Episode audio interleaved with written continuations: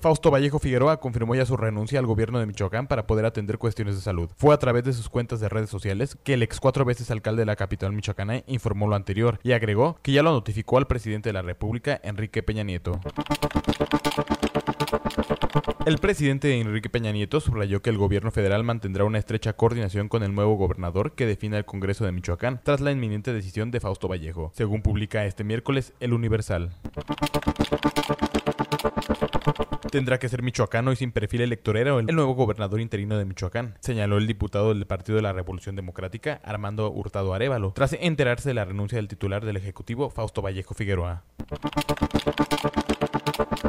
El coordinador del PRD de la Cámara de Diputados, Silvano Aureoles Conejo, comentó que tras el anuncio del gobernador de Michoacán, Fausto Vallejo Figueroa, quien lo sustituya debe ser una persona con credibilidad, alto sentido de responsabilidad, conciliador y sobre todo libre de sospecha de cualquier relación ilícita.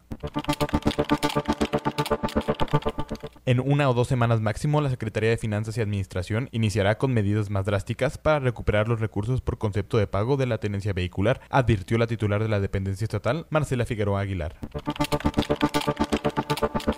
El ex líder de autodefensas de Yurecuaro, Enrique Hernández Salcedo, denunció haber sido víctima de tortura durante el tiempo que estuvo recluido en el cerezo David Franco Rodríguez.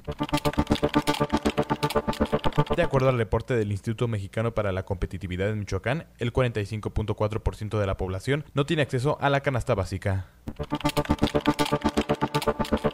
La Comisión Nacional de los Derechos Humanos, que preside el doctor Raúl Plasencia Villanueva, convoca a todos los mexicanos a tomar conciencia para generar una cultura de respeto y reconocimiento a los derechos humanos de las personas adultas mayores y hacer posible su importancia como grupo social.